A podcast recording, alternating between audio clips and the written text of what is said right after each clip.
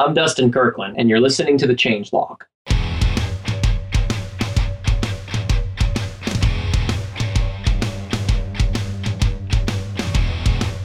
Welcome back, everyone. This is the Change Log, and I'm your host, Adam Stacoviak. This is episode 207, and today Jared and I are talking to Dustin Kirkland about the rise of Ubuntu, Ubuntu everywhere. We talked about Canonical and Microsoft's collaboration to get Bash on Windows. We also talked deeply about the history of this project, where Ubuntu is going, Canonical, the company behind it, and what we can expect from the future of this Linux distro.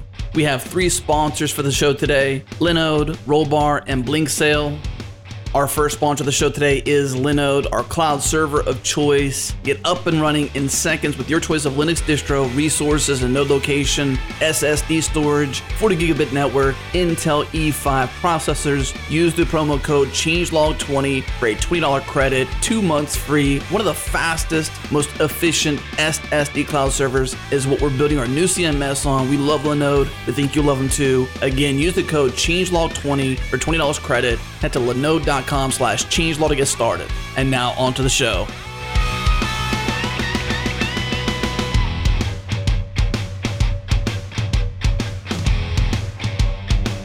All right, we're back, everybody. We got a fun show lineup today. And Jared, how exciting is it to have Bash on Windows? That's what that's what teed this up.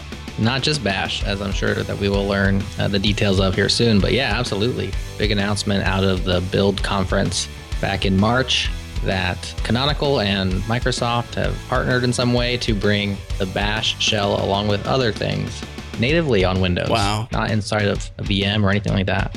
And it's, it's more than that, too. We got Dustin Kirkland here from Canonical, who's he's got a, quite a resume, too. Created the service command and a ton of other stuff. Yeah, thanks for coming on the show, Dustin. Hey, guys. Yeah, absolutely. Adam Jared, good to, good to speak with you. So, what's the, the news behind this? Uh, what's the quick details? Not the deep details. We're going to go into that later, but what's the quick details on Bash on Windows?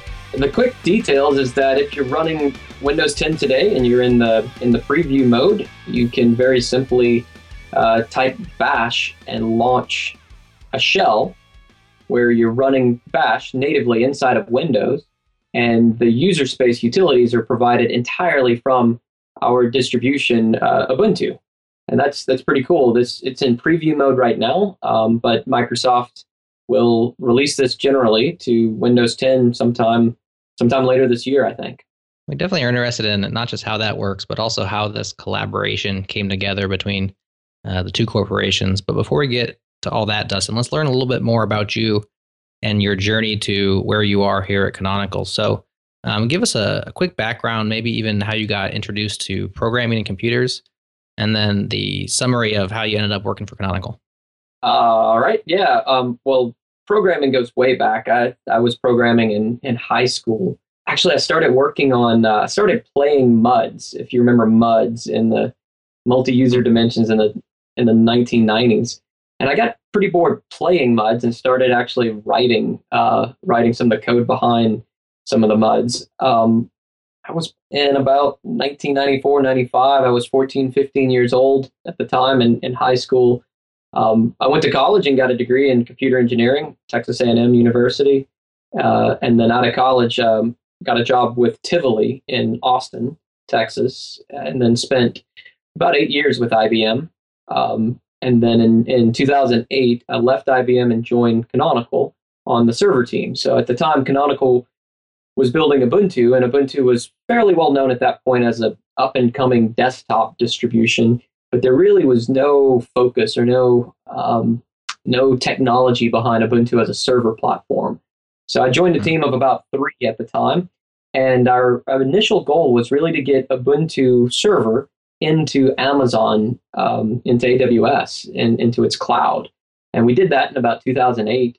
And that really changed the trajectory of Ubuntu as a server platform. Ubuntu is now um, about 70% of all instances running in, in Amazon, in, uh, in Linux in, in instances, in Microsoft Azure. We'll talk about Microsoft in a few minutes. Um, Google yeah. Compute across the board. Ubuntu is overwhelmingly deployed as a server platform in public clouds. It's an interesting uh, background with regard to the the switch between desktop and server, or the focus on server just to give you a bit of a context of Ubuntu around the changelog, I actually ran Ubuntu. I guess it was back. I was looking at your guys' release schedule. The first release was 2004, and I must have hopped on right. right after that because I had uh, Ubuntu on my laptop in college in about 2005, 2004, 2006. I graduated in 06, so somewhere around there. Ran it for a couple yeah. years on my laptop. Always ran Debian on my servers. Um, right. and ran Ubuntu on my laptop. And then Adam has Ubuntu running on the changelog server. So he's always used it as a as a server distribution more recently. I love it. That's great. Changelog servers are are running Ubuntu. That's yeah. Fourteen oh four. We haven't upgraded 14. yet. Yeah. Um, yeah. So about that time, that that that the the timing lines up pretty much exactly right. We were very much a desktop focused distribution, um, starting in with the first release 410 Warty Warthog in uh, mm-hmm. October of 2004. Um, and then server really emerged for us right around 2008, uh, which would have been the 804 release Hardy. Uh, 804 Hardy Heron would have been the first, I guess, real server focused release. Um, and, you know, we really haven't looked back. It's been incredible to see Ubuntu adoption at tremendous scale, especially by the sort of new wave of technology um, focused companies, things like uh, Netflix, Uber, Lyft, uh, Tesla all of these are platforms or all of these are companies that have built entirely on on Ubuntu. One of the things Ubuntu is known for, aside from it, or in addition to its you know orange, uh, interesting orange color of branding, is is your guys' naming convention, and it follows this alphabetical uh, acron not acronym alliteration with animal names. Um, but I, I assumed it would have started at A, but it looks like back when you know 410 was out, Warty Warthog and then you went to H, Hoary Hedgehog, and then to Breezy Badger. And it seemed like maybe the al- the alphabet didn't quite kick in until uh, you guys had your uh, feet under you, or how that all work out? That's pretty much it. Yeah, the, the first release was Warty Warthog. Uh, second release was Hoary Hedgehog. Third release was Breezy Badger. And then it wasn't until the fourth release, Dapper Drake, that I think we sort of realized that we need to actually have some um, uh, some method to this madness, and especially for uh, listing files and directories where the directories are uh, uh, dapper, edgy, feisty, gutsy. It started to make sense when those were um, mm-hmm. were, were alphabetical. So yeah, you're exactly right. So our release cadence is always every six months. We always release in April and October. Um, we're now working on the Y release of Ubuntu, which is Yakkety Yak. Uh, it will release in October of 2016, which will make it the 16.10 release. So the two numbers in an Ubuntu release are the, the first number is the year, the second number is the month. Um, and yeah, we've we're working on our 25th release of Ubuntu, and we've released every single one of them uh, on time every time. Wow, how did you get that done? Yeah, it's a it's a it's a discipline that we call time-based releases. We we sort of borrowed and adapted it from GNOME. GNOME being one of the one of the main desktop managers that Ubuntu's built on. Um, GNOME started this time based release cycle just before we did in, in 2004. And we sort of took that to the next level and applied it across an entire distribution. The real discipline is that we set we set forth the dates up front and then we engineer a series of milestones. We always have three alphas, two betas, one release candidate, and then a release. Um, and it's it's real important that we identify in those three alphas the features that we're going to develop uh, and then we institute a feature freeze, which can be broken, but it, it, it's a very exceptional process to, to break feature freeze. Uh, and then we go into the stabilization period, the two betas, followed by the release ha- candidate. Now, anything that didn't make it into the release or it's not yet baked or cooked, uh, we tend to move it out of scope. So rather than if something has to give, uh, the scope, the feature list is what gives. The date never ever gives. Googling time based release is your number one, so that's a good thing, right? You got that down. Right. So I guess was it you that started it? Is this a thing you began, or is this something that you adopted from somebody else's practice? You're like? Well, that's, actually cool. That's that's a good way to do it. Probably need to give a good bit of credit to the GNOME project, uh, which is the the desktop manager in Ubuntu. Um, mm-hmm. But as I said, we've certainly taken it, adapted it, um, and broadened it to the entire suite of 20,000 open source packages that we snapshot and release every month, or sorry, every six months in, in Ubuntu. Um, also, about that time, we were coming out of we're built off of Debian. You know, a lot of credit goes to Debian. We use Debian as an upstream for most of our, our packages. Um, but Debian mm-hmm. takes a very different approach. Debian releases when ready is the is the is the mantra at Debian, um, and that certainly has the ability to produce high quality software. Um, but the release cycle is extremely unpredictable. And in fact, when Mark uh, Shuttleworth founded Ubuntu in 2004, uh, Debian was in a bit of turmoil. It had been uh, several years between Debian releases, or a very long time between Debian releases. And so, you know, we, our releases are, are aren't perfect, but they're very predictable. Um, and we do as as much as we can to get the most features as possible in a high quality release of Ubuntu. And anything that doesn't make it, you're never more than six months away from the next release of Ubuntu. So, who's behind all this? Who's the we you keep speaking of? Who's the we? So Canonical uh, is the company behind Ubuntu. Ubuntu is the operating system, the Linux distribution. Canonical is the company behind Ubuntu. Canonical is um, it's 12 years old. It was founded at the same time as Ubuntu. Um, it's today we're about 750 people in 45 countries. Uh, most of us work from home. I work from uh, a home office in Austin, Texas. Uh, we do have a headquarters in London and a couple of satellite offices, uh, Taipei, um, uh, Boston, uh, Montreal. Um, but for the most part, about 80% of Canonical works from home. We're hiring, by the way, if you're interested in uh, in in really awesome industry leading technical work, either on the the client and desktop side or the server and cloud side. Uh, certainly check out Canonical Jobs uh, and uh, send me a message. I'm on uh, on Twitter and LinkedIn and so forth. I'm sure we can get those contact details. You got a lot of them there. I, it's kind of interesting you call them vacancies too versus jobs. I guess you kind of use both nomenclature, but you call them vacancies. Yeah. Interesting. That may be uh, that may be a bit of our British heritage. We have certain words that are kind of fun in our world that differ from uh, either the Texas or the California, where a lot of technology comes out of. Um, I should also mention Mark Shuttleworth, who's the founder of Canonical. So he's the the founder and owner of Canonical. Um, today, he's the he's the VP of Product and Strategy. He's he's my boss. I report uh, directly to Mark. Um, we have a an executive structure that includes a, a CEO, Jane Silber, and a, um, a, a sort of an executive VP of the cloud business, uh, Anand Krishnan.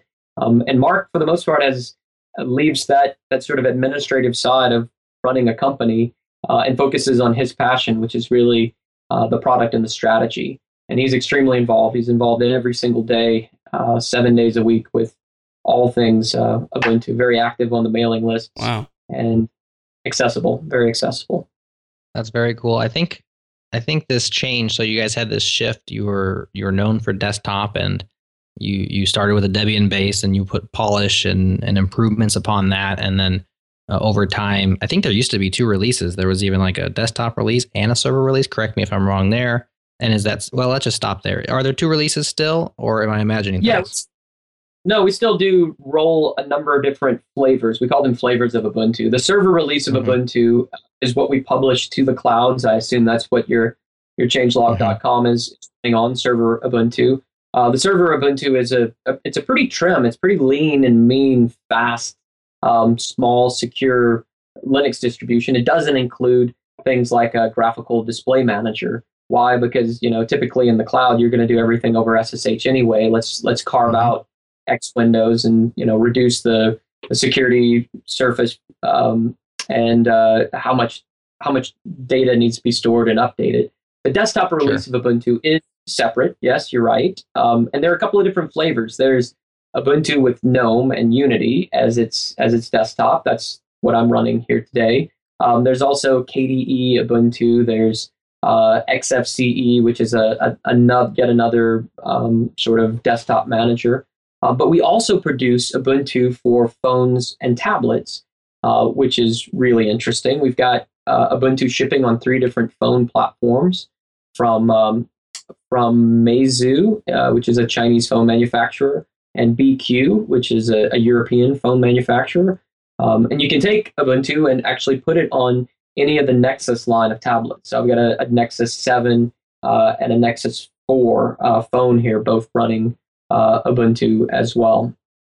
Um, now, what's interesting about that is that we had to adapt a lot of a lot of what we we love about Ubuntu is still certainly present on the phone and on the tablet, but the way that we deliver the operating system, especially how we update and upgrade it, um, and ensure that rollbacks can happen safely, uh, as well as how we add extra software. All of that we had to rethink completely when we started putting Ubuntu on uh, on phones and, and tablets. And in doing so, we actually came up with something pretty cool. Uh, and that's an- yet another flavor of Ubuntu that we call uh, Ubuntu Core. Um, sometimes you'll hear it referred to by its code name Snappy, uh, Snappy Ubuntu Core. Snappy is Ubuntu designed for IoT devices.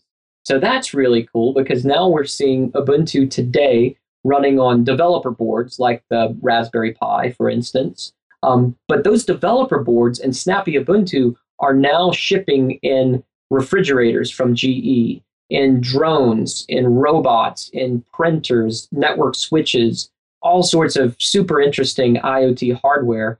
Uh, we're seeing Ubuntu in that. And the, the cool thing is that it's a, a really interesting um, sweet spot somewhere in between a desktop, tablet, phone, consumer style device, but it's a whole lot like a server because many of these you know, a, a drone or a, um, a robot doesn't have a keyboard video keyboard video mouse um, traditionally, but it does have an SSH shell, for instance. I love this new focus, or maybe it's uh, maybe you could say it's a lack of focus, but this desire, this vision to bring Ubuntu to all these different places beyond the desktop, now even beyond the server. too. uh, you you've reached the cloud. You're you're looking at IoT, or you have IoT deployments or distribution or flavor, I guess is the term that you use. And then the the news that we're here to speak about in some detail was the the conversation or the announcement with Windows and Microsoft that came back at the end of March. Um, in fact, we know that our audience is interested in this particular topic because we linked out to that in weekly number 99, which was when was that? April 2nd, that one shipped out. And um, I'm pretty sure that Microsoft had their own announcement, and maybe Canonical had an, announcement as well. But Dustin, we linked to your blog post announcing the the bash on Windows, and it was the number two top story of that week. And I'll tell you why it wasn't number one, and that's because Adam included a rant from Giles Bowkett titled "Why Scrum Should Basically Just Die in a Fire." And you can't not click on that headline. Everyone's gonna click on that one, right? Yeah, I, I would I'd so, click on that one as well. and you know, Giles is always he's very reliable for a, a solid and entertaining rant. So that was our number one story of the week. Um, but this was our number two story and one that we had lots of conversation going on around Twitter and lots of reaction to. So we want to look at that in a little bit more detail. We are hitting up against our first break. So let's pause now and we'll talk about Bash on Windows when we come back. One of the most frustrating things about being a software developer is dealing with errors, dealing with bugs. They happen. And relying on your users to report your errors sucks. Digging through log files, trying to debug issues is not cool. Or having a million alerts flood your inbox every single day. It's it's the worst. With Rollbar's full stack error monitoring, you get the context, the insights, and the control you need to find and fix bugs faster with a lot less noise. It's easy to install. You start tracking production errors and deployments in 8 minutes or less. Rollbar works with all major languages and frameworks, including Ruby, Python, JavaScript, PHP, Node.js, iOS, Android, and more. You can integrate Rollbar into your existing workflow, send error alerts to Slack or HipChat, or automatically create new issues in GitHub, Jira, Asana, Pivotal Tracker. And we have a special offer for changelog listeners Go to rollbar.com slash changelog, sign up, get the bootstrap plan for free for 90 days. That's basically 300,000 errors tracked totally free. Give Rollbar a try today. Head over to rollbar.com slash changelog. All right, we are back with Dustin Kirkland talking about Ubuntu and the proliferation of the distribution everywhere, or at least the goal to. Specifically, in this case, the proliferation of Ubuntu onto Windows. And Dustin, we're quite interested not just how this works, but also how it came to be. So this is a partnership between Microsoft and Canonical, and as much as you're able to, can you give us the insider scoop, the backstory of how you know this partnership came to be? Yeah, you bet. You know, it's it's funny sometimes in life how things never happen the way you plan them out to happen, right? Uh, whether it's you know uh, meeting meeting a, a, wife or a spouse, or having kids, or where you end up in a career, or uh, you know set out on a on an adventure and a vacation, and where you end up. Um, the the real irony here is that Canonical was founded, and Ubuntu was founded with with a single goal in mind, which was to basically be the desktop that replaces Windows. In fact, yes. Um, one of the one of the tools that Canonical created in in support of creating Ubuntu is Launchpad. Launchpad.net was sort of GitHub before GitHub. It was based around Bazaar, another uh, source code tracker, but it was the home for open source projects. It was exactly how we build. It is the build system for Ubuntu, but it's also our bug tracker. And if you go to launchpad.net, bugs.launchpad.net slash one, the number one bug, the first bug filed in Launchpad was uh, basically that that Microsoft uh, Windows is the is is the only desktop that someone can can really use today, and we're we're we're creating a a vision to change that, right? And so it's it's it's really funny, ironic, unexpected somehow that here we're talking about Ubuntu on Windows, and it's a it's mm-hmm. a good mm-hmm. thing. And let me let me explain to you why I think that's a, a good thing. But does that actually resonate? Do you, you see? Have you been in that situation where a, a, something happened, but man, it's so far away from what you might have expected, and it's a it's a pleasant surprise. Yes, and I can say, I, speaking to your situation, I was pleasantly surprised, and I think uh, many people were because I was very much, you know, 2004, 2005. I was running Ubuntu on my laptop because I didn't want to use Windows on my laptop. So I was there. I was ready for the year of Linux on the desktop. Uh, you know, as you guys were trying to build it, and so uh, quite ironic and interesting. It's like the odd couple, Microsoft and Canonical, coming together for a collaboration. It's just, it's, it's, it's, oh, it's not bittersweet. It's just sweet, but it's just so interesting that this is what has happened.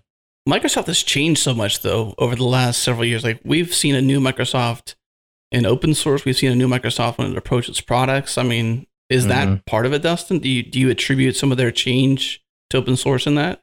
Yeah, so that's exactly where I was going with this. Is that uh, you know a lot's changed in the last twelve years. Um, Canonical, we found this this huge focus and success on Ubuntu as a server platform. We, we haven't abandoned the desktop. Our desktop is now better than ever, and we're bringing it to to mobile devices. But this the cloud didn't exist in in that name anyway in 2004 um, and Ubuntu Server uh, didn't I didn't either. Uh, Microsoft was was led by uh, Steve Ballmer at the time, and the, the the the thought of Microsoft doing anything with open source um, was just it, it, was unthinkable, right? I mean, he called Linux a cancer and uh, had essentially banned uh, any Microsoft team from working with with open source. But you know, there's there's been a regime change at Microsoft. Um, Satya has led a real revolution at Microsoft in the adoption of open source.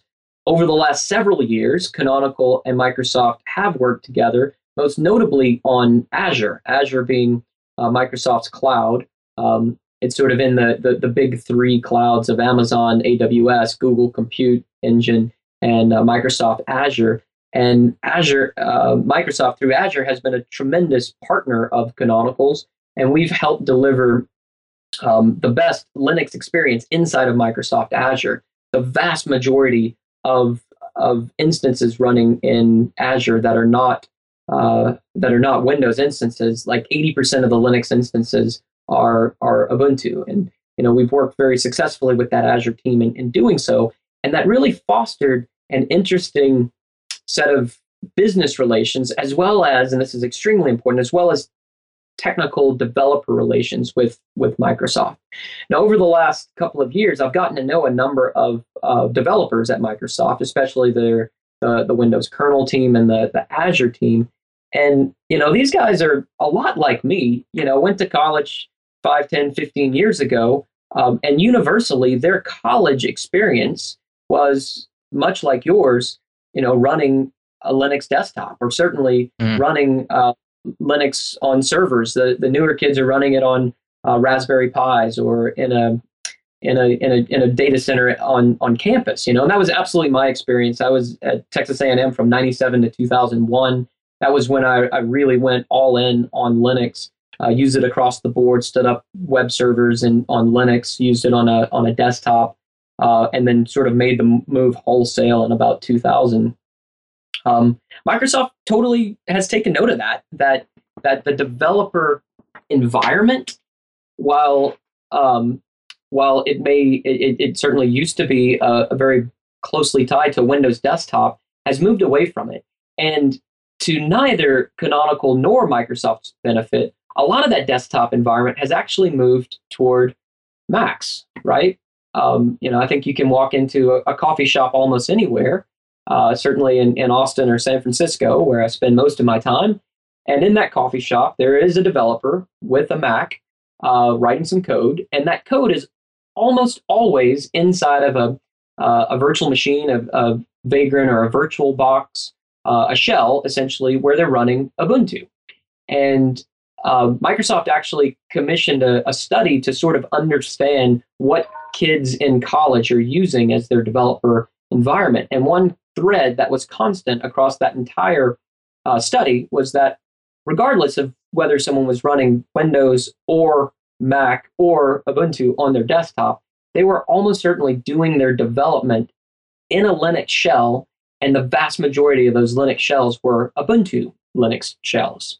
Um, so it's something that I hmm. think we've all seen, and whether or not Forbes or Wall Street Journal or anyone has taken note of that, uh, you could talk to almost any developer in the in the valley or anywhere across the world, in fact, and I don't think any of them would be very surprised by that story. You know, most most web development today being done in a in a Linux shell uh, isn't exactly a, a headline that uh, you guys are in the media business. That's that's probably not going to grab a whole lot of clicks, right? It's kind of par for the course. Exactly, and you know I think we we took that for granted in the in the years that we developed and worked on Ubuntu, and we thought we were going to take over the world's, or we hoped we were going to take over the world's desktop. Uh, and while we did not do that, we objectively did not do that. There's certainly more Windows and Mac desktops out there in the world than Ubuntu desktops.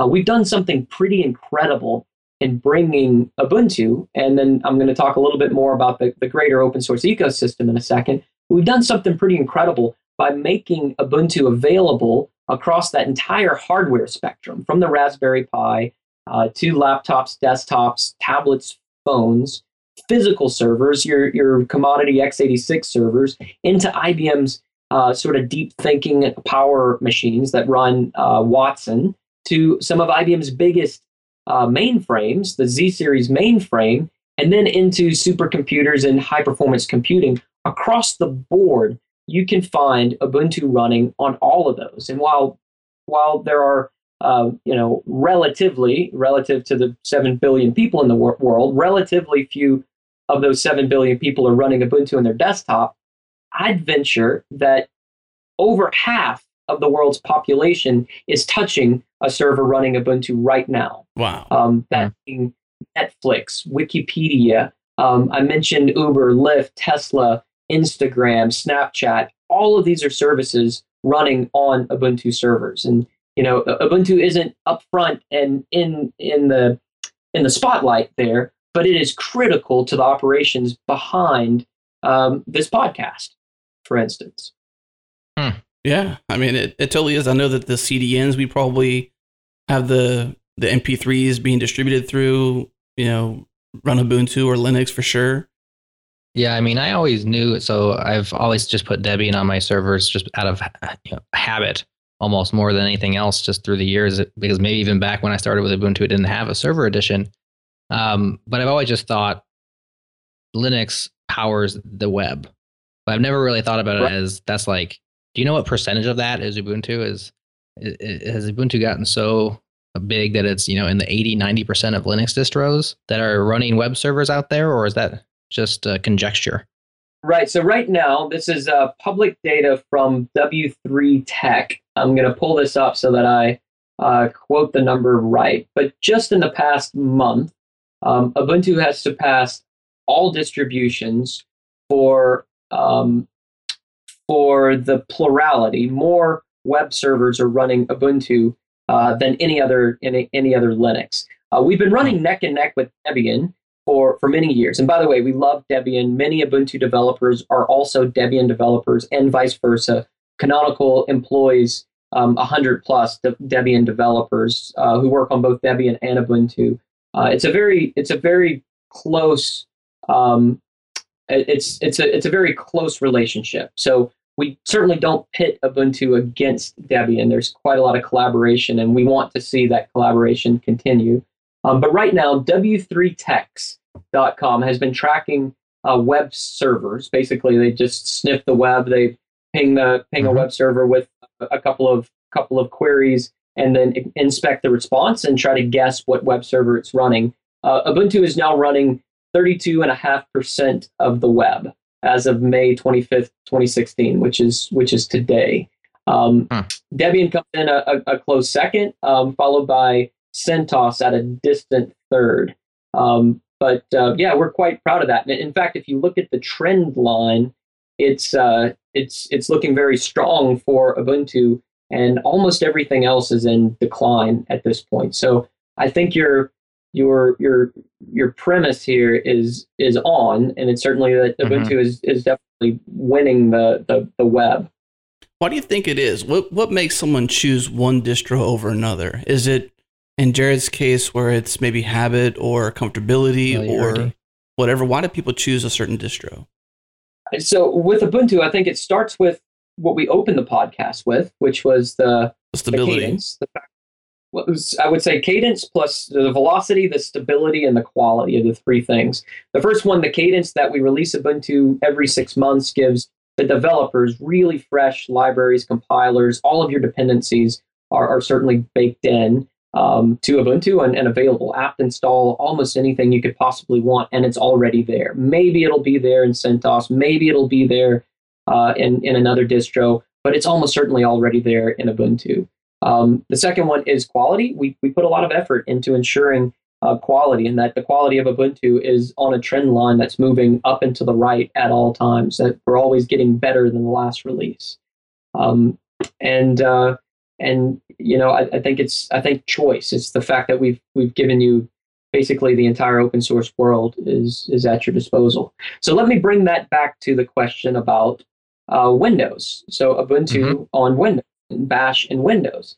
So you know we set out to to to dominate the to win the desktop, and uh, while we didn't do that, we put Ubuntu on hundreds of millions of of servers and server in- instances, possibly even close to a billion.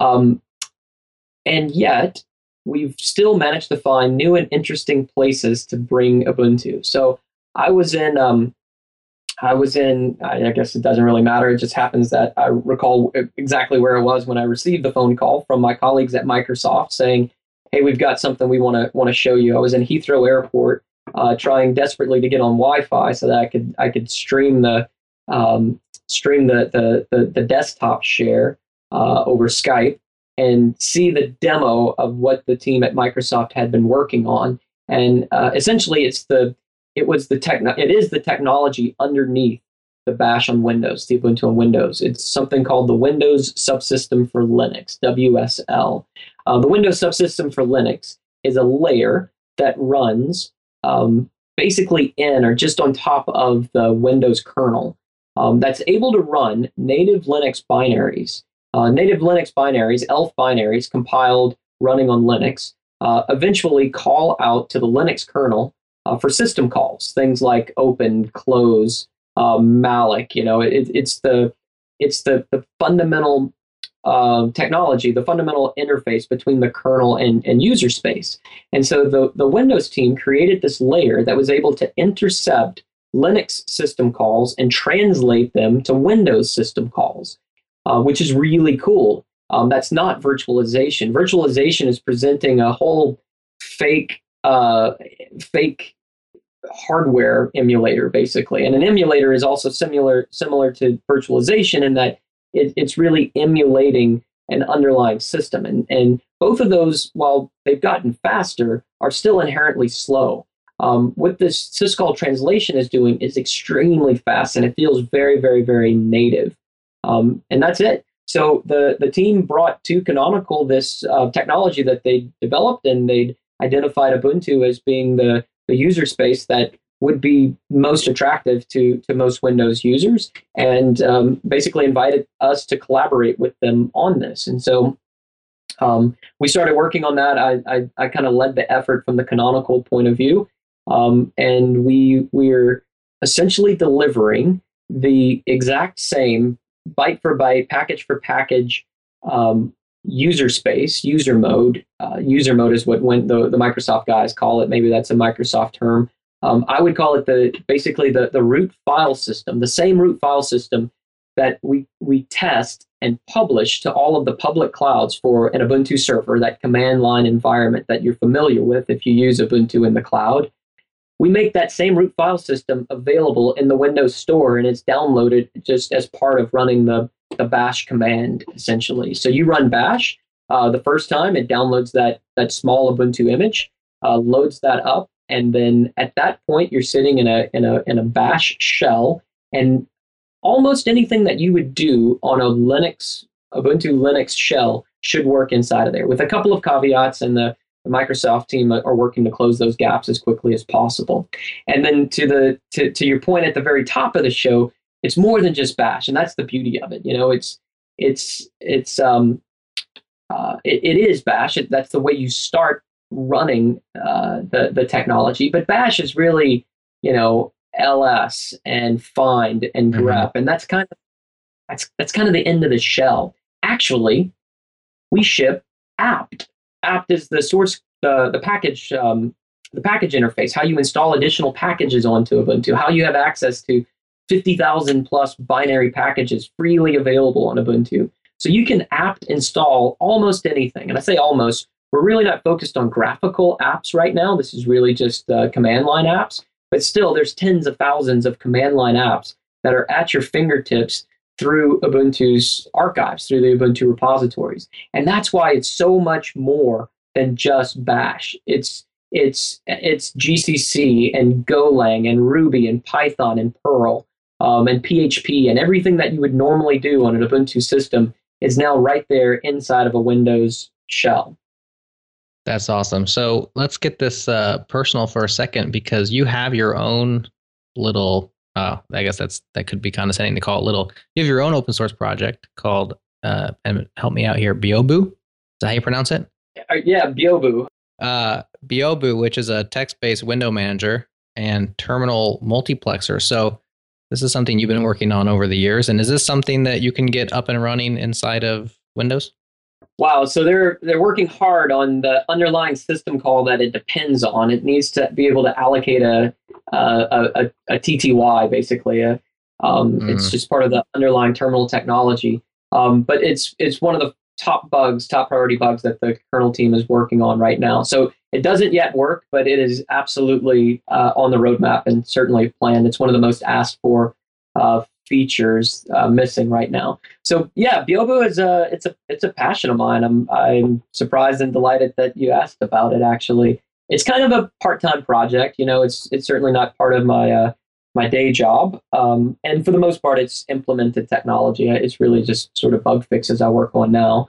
Um, but Byobu started out as a better version of Screen. If you're familiar with Screen, mm-hmm. um, Screen is a it's a beautiful program, but it's kind of old and a little bit neglected. Um, and then eventually Tmux came along to to sort of um, uh, be a better implementation of, of Screen. So on top of both of those, I've I created this project called Byobu, which ships a set of configuration, opinionated configuration defaults and key bindings that turns either old school screen or the much newer Tmux into a really rich command line um, uh, windowing environment. Essentially, it's all command line, but it has the a, a, number of advantages. You can run commands and then detach and come back later, which is really important when you're when you're doing some some work in the cloud and maybe you're on a lossy connection, you, connection drops, but you want to make sure your long running command continues, or or maybe you're going to kick off this job and then drive home and come back and check on it check on it later. Um, so that's all very natively baked in, as well as the ability to uh, split the screen, horizontal, vertical splits, chop it up,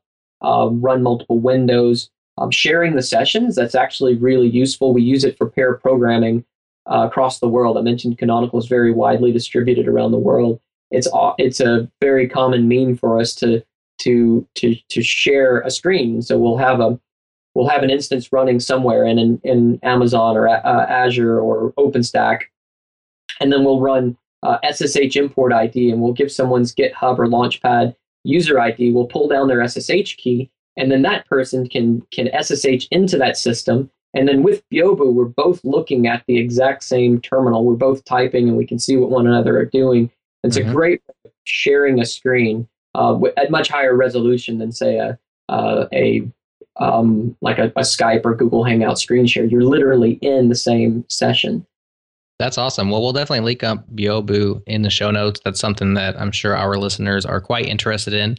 I'm a fan of Screen slash Tmux myself, old school Screen user.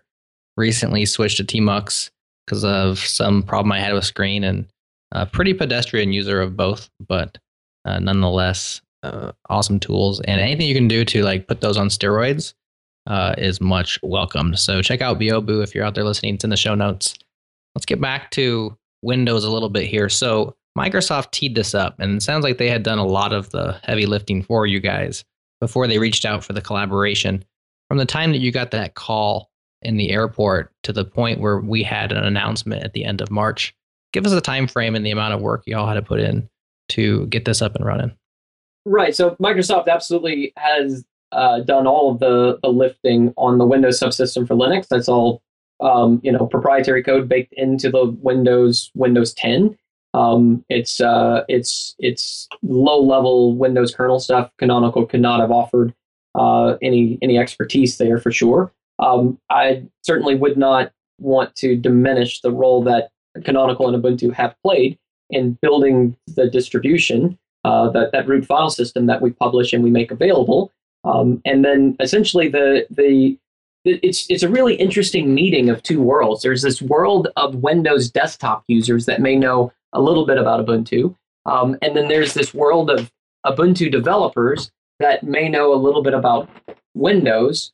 Um, but now being able to use the two within the same environment, I think is sort of a I don't know a dawn of a new era almost. You know where where you're you really are crossing the boundaries of uh, a traditional desktop and the world of open source software. Um, so in terms of time frame, you, saw the announcement March 31st at at, at Windows uh, at Microsoft Build was when it was announced. Um, we worked on it. I worked around the clock for a couple of months from basically January, February, March. Were uh, intensely dedicated to that. Uh, we had a, a, a, a, small Tiger team at Canonical working on it, uh, who were closely tied into the, the team at Microsoft. Uh, we worked very closely. I flew up to Redmond a couple of times, um, and uh, you know it's been a fantastic collaboration. We've we've really enjoyed working with that team.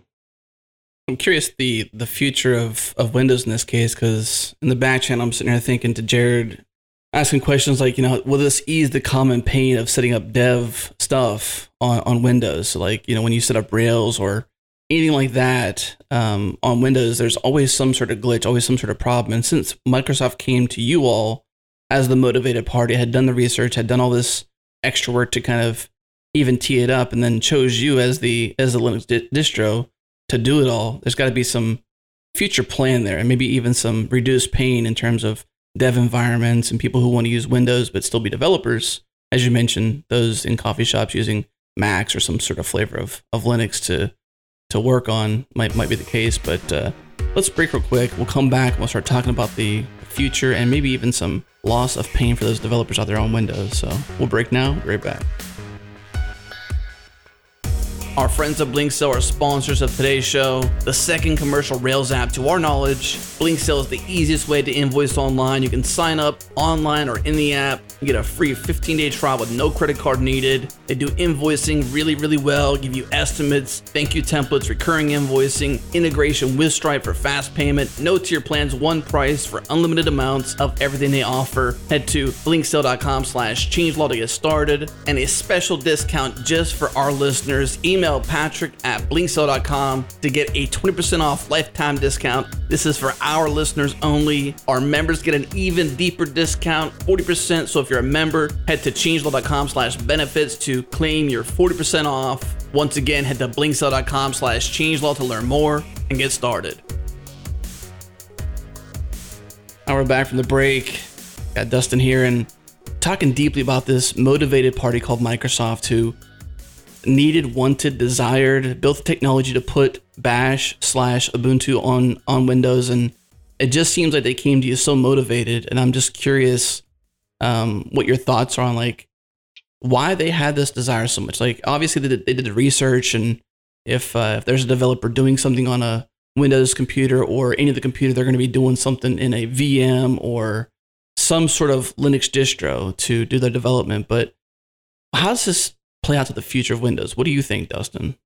Yeah, so the the motivation I think is pretty obvious, particularly when and where Microsoft announced this at their Build conference, right. a developer focused conference.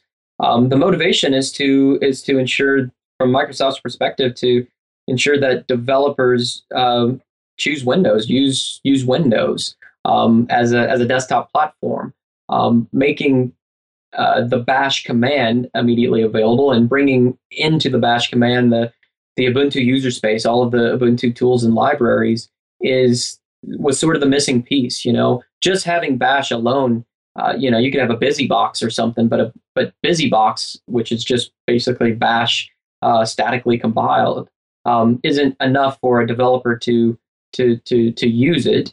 Um, having that entire Ubuntu user space, apt install, you mentioned Ruby, um, and then Ruby libraries, and then from that gem install whichever uh, libraries certainly brings a very native uh, uh, development experience to a Windows desktop where you know writing code in, in Visual Studio is fine and dandy, but you you know a typical Windows developer would then need to git commit that and then push that and then launch a VM or an instance in the cloud to actually to actually test it.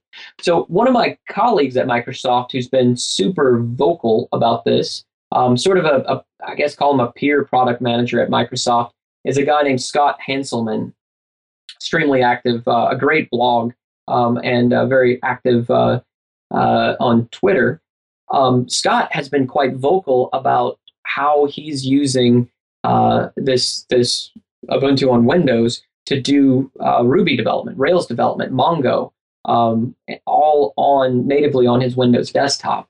Um, across the board, I've met a number of people who, in some cases, are are uh, relieved, thankful, appreciative of of this work. In that, in many cases, they've got a, a company a company mandated desktop, which is a, a Windows desktop, uh, and they're they're they're so pleased with the ability to have that world of Ubuntu and open source natively available in, in a in a command prompt um, at their fingertips. That resonates with me. I think once I found the Linux shell and was exposed to that in college, there was just no way I could go back to command.exe on its own, even with PowerShell and these other tools.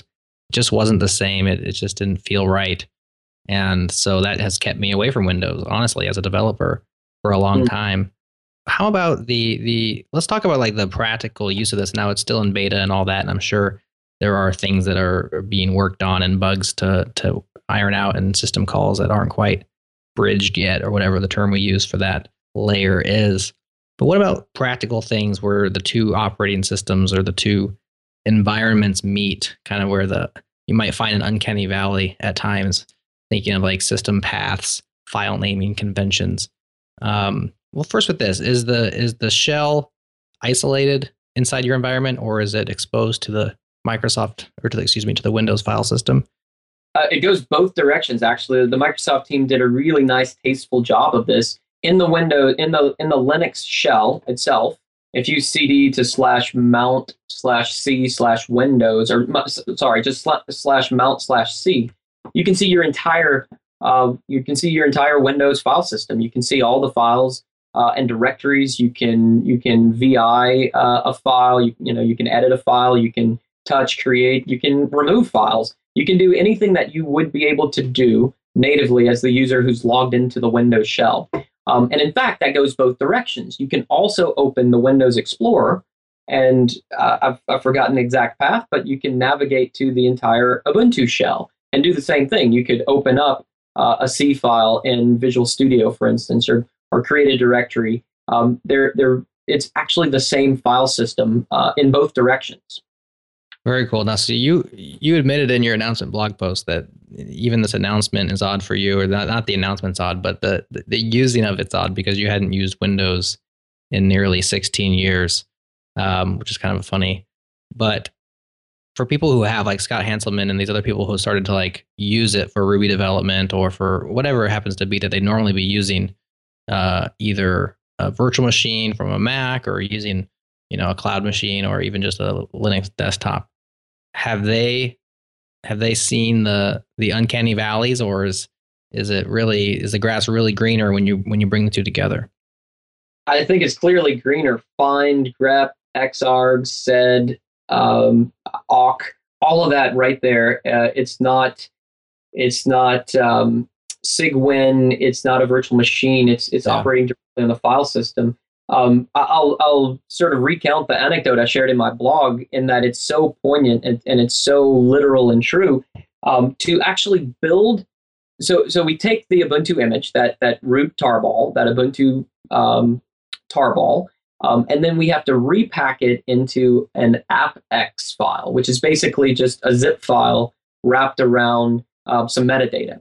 Um, so to and to upload that to the Windows Store, I needed to use Visual Studio, and and I I am not lying when I say I haven't used Windows as, as a desktop since since Windows 2000, since the year 2000. Um, and so I, I installed Windows, and that was an interesting experience. Uh, and then to to build that AppX, I had to do a bunch of work in Visual Studio. And you know, it's Visual Studio has a tremendous reputation. It's this huge environment, and I think once you're comfortable with it, you can probably do some incredible things at a very large scale. Well, guess what? I really didn't need to do anything at a large scale. I needed to make a couple of copies of a couple of files, some metadata. Um, I needed to replace all instances of uh, sample app with um, uh, Ubuntu, essentially. And I sort of fought and struggled clicking my way around Visual Studio until at some point I just decided, hey, you know what? I let me let me actually just try this. And so I dropped to the bash shell. I CD'd into mount C uh, users and settings, Dustin Kirkland, uh, my source directory. I found the directory that I was I was working in. I uh, renamed the directory using the, the move command. Um, I did a deep find, find dot in that directory, uh, pipe grep for sample app. Uh, okay, found all the files I needed to edit. Uh, pipe that through xargs and renamed all of those files uh, in you know a fraction of a second.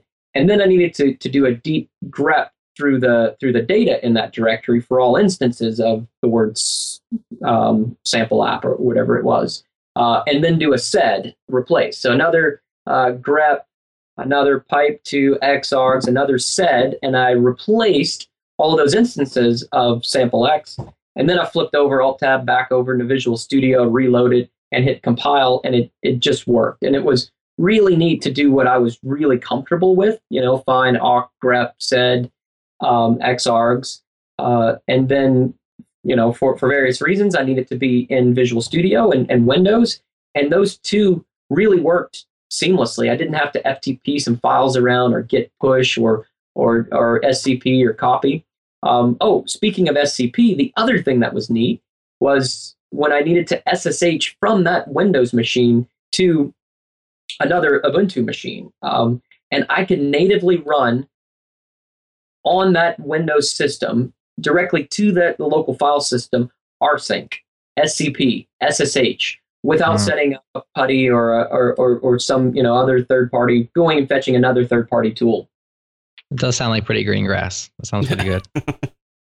I mean, I think that this could be a huge boon for open source projects, especially when the burden of maintenance between multiple operating system is such a yeah a problem um, for many developers who even would love to support Windows users.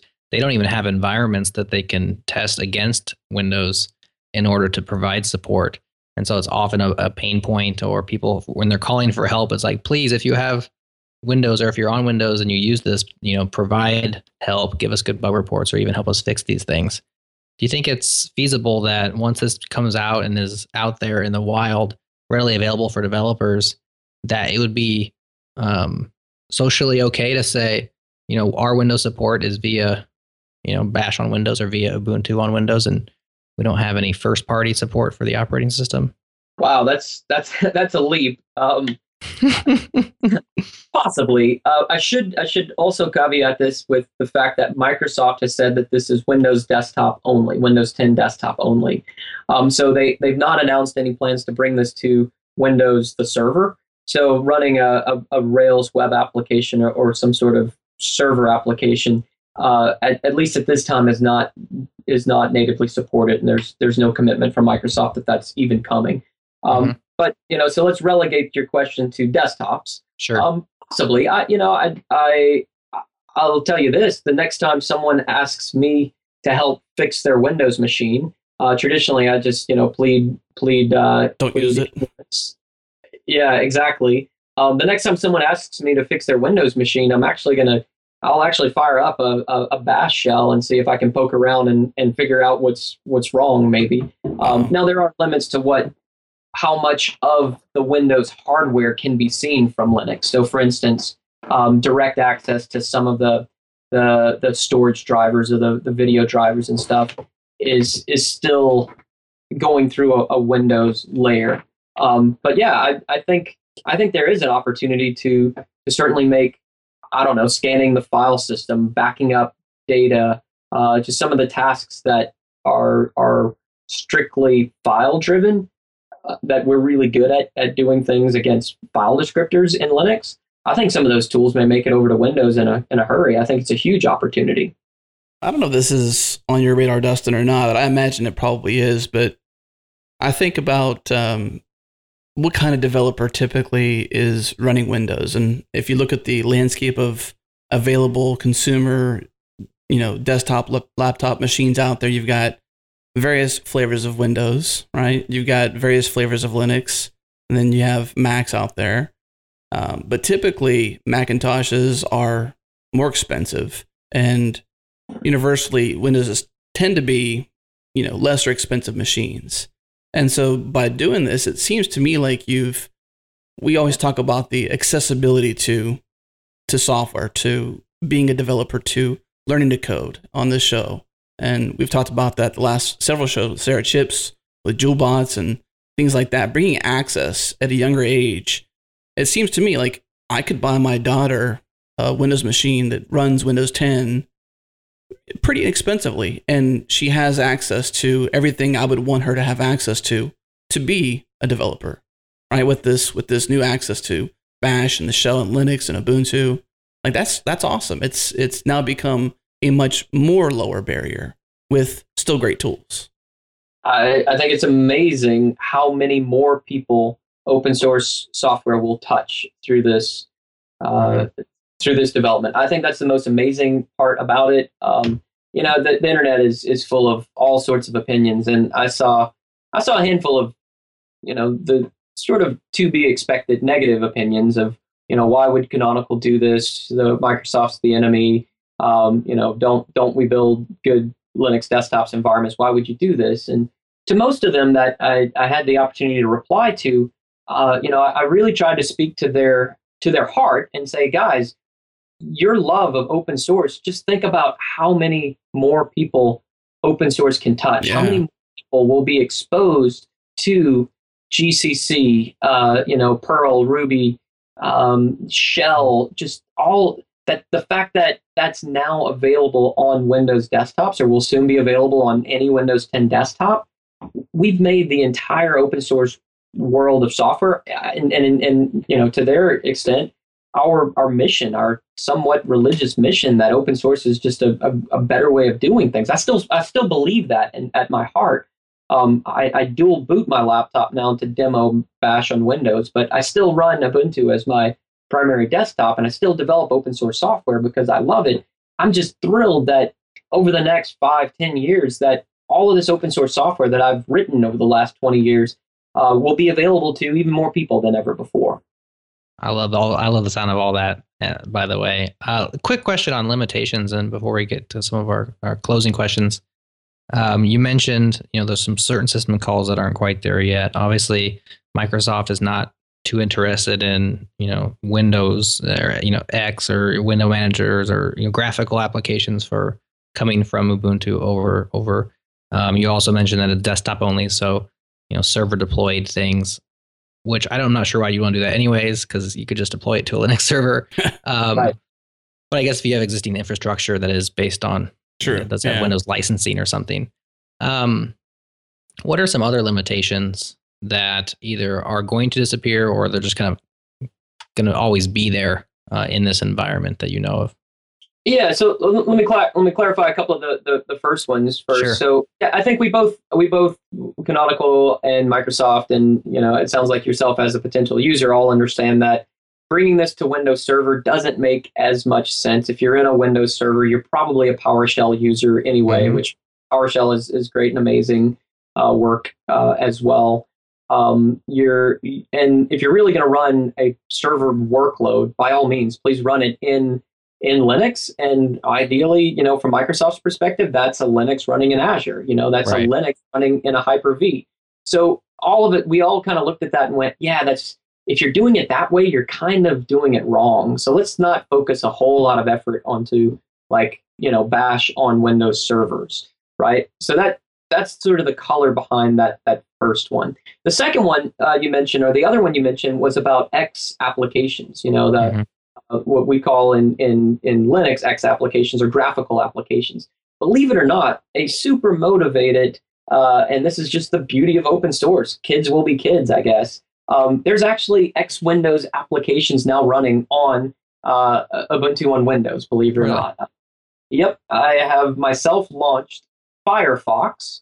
Now, Firefox is a silly example because you can run Firefox natively on Windows, yeah. but I've actually run the Firefox binary from the Ubuntu archive, export it uh, on the same system over a local, uh, you know, dis- uh, export display equals localhost uh, to the to the to, to the local machine, as well as a couple of other minor um, X applications. Uh, that's using an open source project called Xming Server it's basically an X server for Windows. So you go out to the Xming server website or GitHub, you pull down the .exe binary, install the X server on Windows, and then run that. And then you can apt install some some X applications.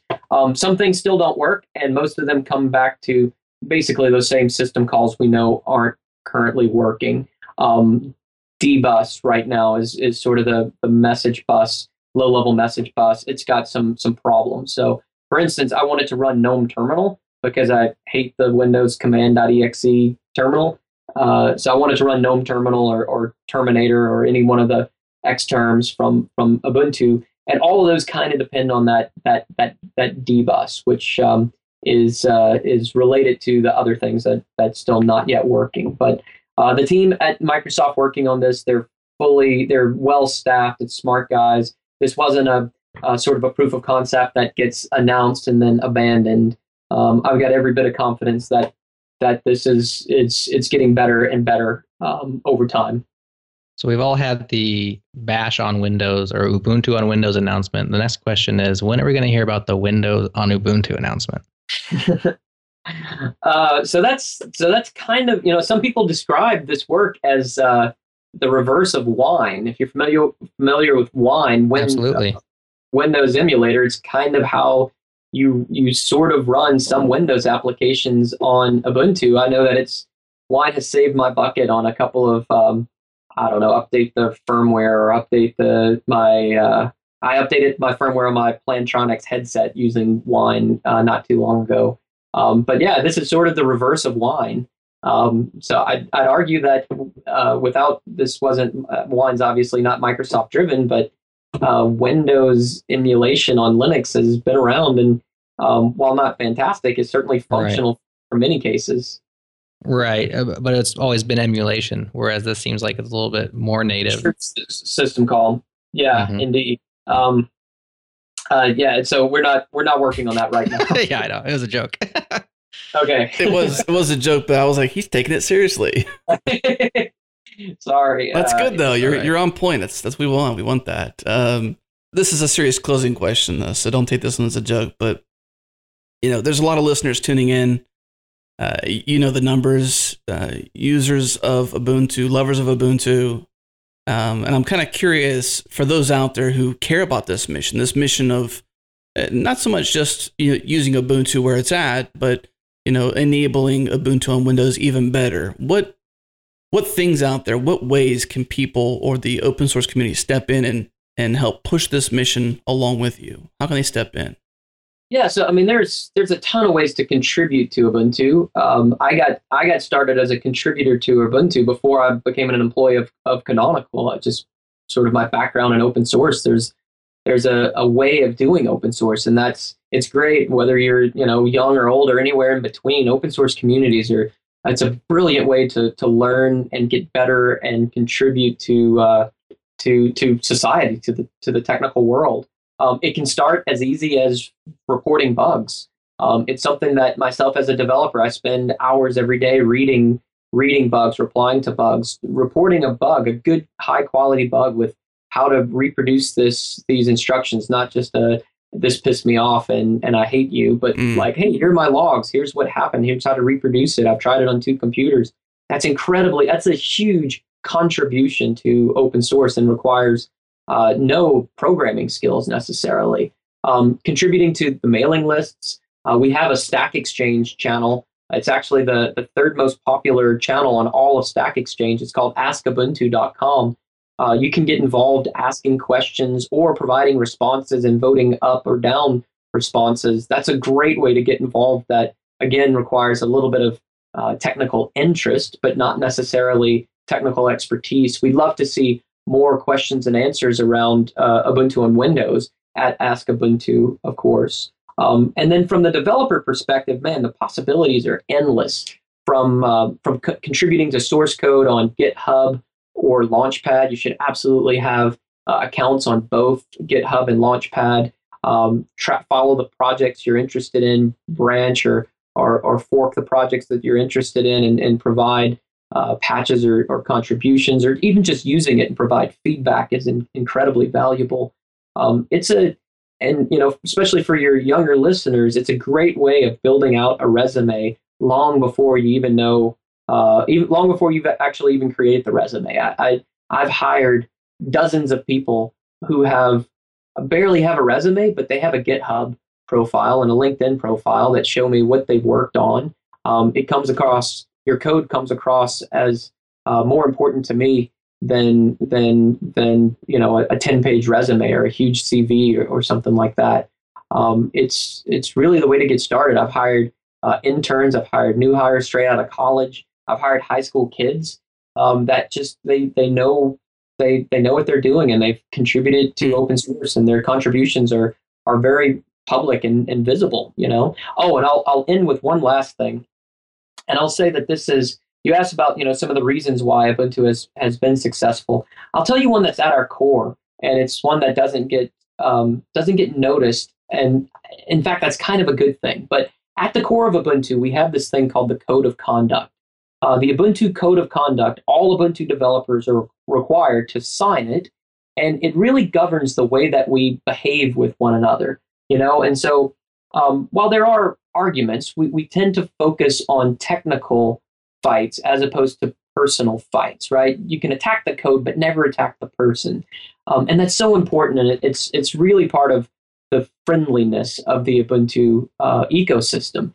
Um, so I would say that whether you're working in Ubuntu or the Linux kernel or anywhere, you know, treat treat one another well, treat one another like like humans, because because all of that code that I said just said was public and becomes part of the public record, your actions on those mailing lists are absolutely part of yeah. the public record as well. So you know, treat one another well. It's it's important. Well, on the note of, of open source, we we commonly ask this question, and you might have gotten it in the email when we teed up the call and prepped you for everything. But uh, we like to ask, especially someone like you who comes from a company who leans on and supports and cares so much for open source. I got to imagine that you've got an interesting radar, meaning if you had a free weekend, what's something that you haven't played with or you'd love to play with that if you had a free weekend, you had nothing to, nothing else to work on, this would be something that you would uh, you would hack on. What would that be for you? Uh, wow. So there, I've I've got a lot of nights and weekends projects. I'm working on two right now. Um, one is an Alexa skill set. So I recently bought an Amazon Echo. You know, uh, Alexa play uh, play Phish on uh, on Pandora. You Right. know, and she's playing the Phish radio station. Alexa, read me the news. Alexa, what's the weather? I'm actually working on an Alexa skill for uh, man pages. So um, Wow. I have some that I wrote a long time ago that actually uh, parses all of the Ubuntu deb files every night and looks at any that have changed. And if it finds one that's changed, it cracks open that deb, extracts any man pages, and then publishes them, renders them to HTML, uh, formatted and linked and, and everything. And it publishes them at manpages.ubuntu.com. Well, as you can imagine, I've got a wealth of, of man pages there. I'm actually working on an Alexa skill that says, uh, you would say, Alexa, man SSH. And then Alexa would come back and read you the first line of the SSH man page and say, hey, would you, would you like to know more? Um, is that useful? I don't know, but um, it's useful for me to learn how to write an Alexa skill to, to you know sort of get into that AI machine learning. Yes, that's what I'm I'm looking to learn. Hmm. The second thing, and it's closely related to that, because I have this nightly job that um, that cracks open every deb published to the Ubuntu archive. It's very easy for me to extract other files from that from that deb. So I have another side project that's also in that sort of machine learning space, and I say it's it's pertinent to you guys because every package in the Ubuntu repository has a file called Debian changelog, which is the history of that Debian package. And some of those packages go back to the to the early 90s. In fact, you know, some are more recent than that, but they follow a very consistent parsable format. Um, and so I've got uh, part of that sort of nightly script that I, I've written um, also indexes the the change logs. And right now I'm rendering that to a basically a huge blob of of JSON that I can then import into MongoDB or Postgres. Uh, and I guess the, the the part of the project I need a night or a weekend to work on is actually actually developing some intelligence, deriving some intel from the the change logs. Um, who's changing what? How often is it changing? What things are have been abandoned? Obviously, haven't been touched in a long, long time.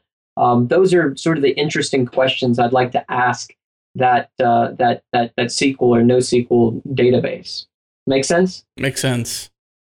I think it's interesting. The Alexa piece, the the skill learning. I don't know if I would use it, but uh, I could see if anybody out there. I, I guess it could be used. I would. I would, I would talk to Alexa about man pages. That'd be cool. What about you, Jared? Would I you just care wanna about tell that? Alexa to RTFM. I mean, that's worth it right there, right? It's funny you say that. If uh, as you as you close the Alexa skill, it, she thanks you for reading the friendly manuals. nice. I don't know, Adam. I think uh, I think we have a kindred spirit here with regard to change logs. I feel like that data dump could be very interesting for us. Yeah.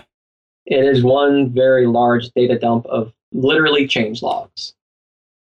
Well, that's uh, we're eight minutes past the show time for this uh, for this show. Anything else you want to say in closing, Dustin? I did want to. I did want to touch on you know the the business side of Canonical. I'd love to to share the you know our experience about you know what Canonical is as a as a company. Um, you know, and tee that up with a with a you know our listeners or some of them building businesses or interested in building a business around open source. How does Canonical do it? Um, that's one that I, I you know I'd, I'd I'd like to have two or three minutes to to to talk about. Let's do it. I mean, that's we're we're always curious about that. Um, you know, I mentioned in a break earlier we were going to pull into the show. We just didn't find time to because we were kind of talking about necessary things. But I'm curious with a, a staff like, is it an actual staff of 750 people all across the world? Uh, Are they all paid employees? And I'm really curious how you sustain and make money. 756 employees across 47 countries. Hmm. Paid employees, yep. And then a much bigger open source community of Right, friends and foes that write open source software that filters into Ubuntu. friends and foes. So, what's the story behind, I guess, the company side of things? How do you make money? So that's a good question, and it, I mean it's extremely important to the long-term um, sustainability of Ubuntu. The success of Canonical is uh, is very importantly tied to Ubuntu continuing to be available to everyone in the world. Um, Canonical itself has a couple of businesses, a couple of parts to the business. Um, first of all, the company is really split into two halves. The one half works on one half works on uh, laptops, desktops, phones, and devices, now sort of IoT connected devices. The other half of Canonical works on uh, servers and clouds, virtual machines, and, and containers.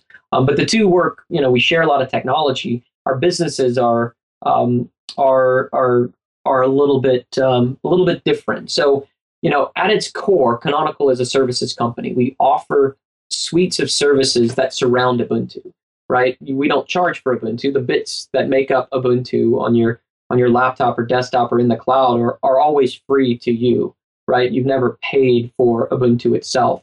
Uh, but there are many, many enterprises and organizations, some individuals that choose to buy auxiliary services from Canonical. And those services, at, at its very core, often start with support services. So we do have uh, commercial support um, where we try to help ensure um, large institutions typically that have built a business around uh, Ubuntu. They, they heavily depend on Ubuntu. We can try to help ensure their uptime, the security of their, their packages. They have a, a phone number to call. They have uh, an interface to connect with our support engineers who can then help troubleshoot or debug um, uh, maybe a kernel performance regression or a, um, a, a, a, security issue or something like that. That's our support services. Um, and then we we also provide consulting services. So um, some of the biggest telephone companies in the world, AT and T, Deutsche Telekom, um, are building uh, are building their data center infrastructure services around Ubuntu OpenStack, uh, and we engage with them at a very large scale to provide uh, to provide um, consulting services where we help design and implement that cloud. Um, and then we have a large number of customers where we provide, Canonical provides what we call level three support. So that customer might take uh, the first and second phone calls from the customer. Um, IBM is a good example. Um, so IBM has its own uh, customers a lot in, let's say, the, the, the financial industry, Wall Street, or something like that, where they're using Ubuntu. They call IBM for the first level and the second level of support. But when that when that IBM engineer needs some help from a canonical engineer, IBM can then pick up the red phone, call canonical, uh, and and and receive um, you know first rate Ubuntu support from a, an Ubuntu expert.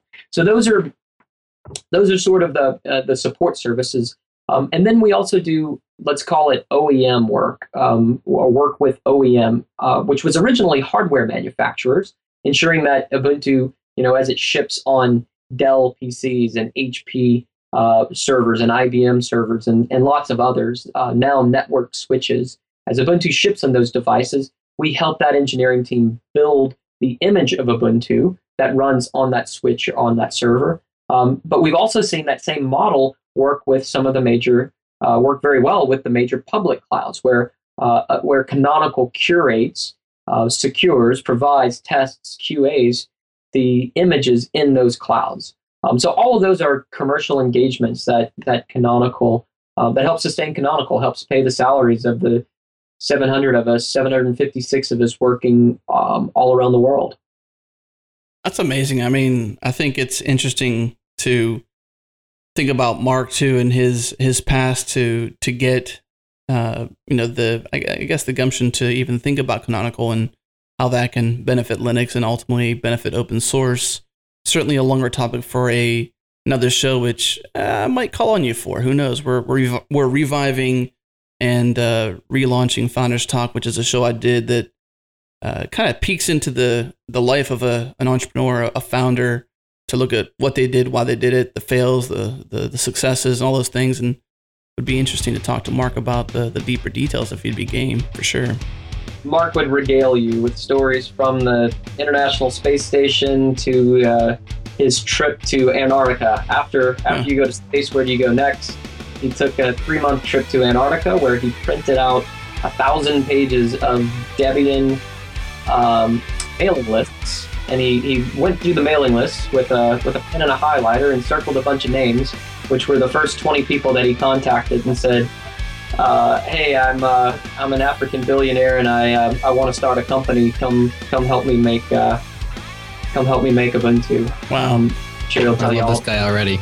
Yeah, I wanna I wanna have that conversation. It makes me want to start Founders Talk again right away. Soon though, very very soon. We have a lot of things happening here at the changelog to to make all that happen. So very soon, listeners, if you are a past listener of Founders Talk, it's coming soon, and that conversation with Mark could probably very will happen very soon. So. But uh, we are out of time for this show, Dustin. It was uh, an absolute pleasure to, to, deep dive into this Linux, Ubuntu, Windows history and, and future and the, the new abilities and access to so many developers out there to everything from Linux to open source that's available now. So thank you for all the hard work you do. And, and, uh, and to the listeners, we thank you as well for tuning into this show. Uh, but that's it for this week, fellas. So let's say goodbye. Goodbye. Thanks, Dustin. Thanks, gents.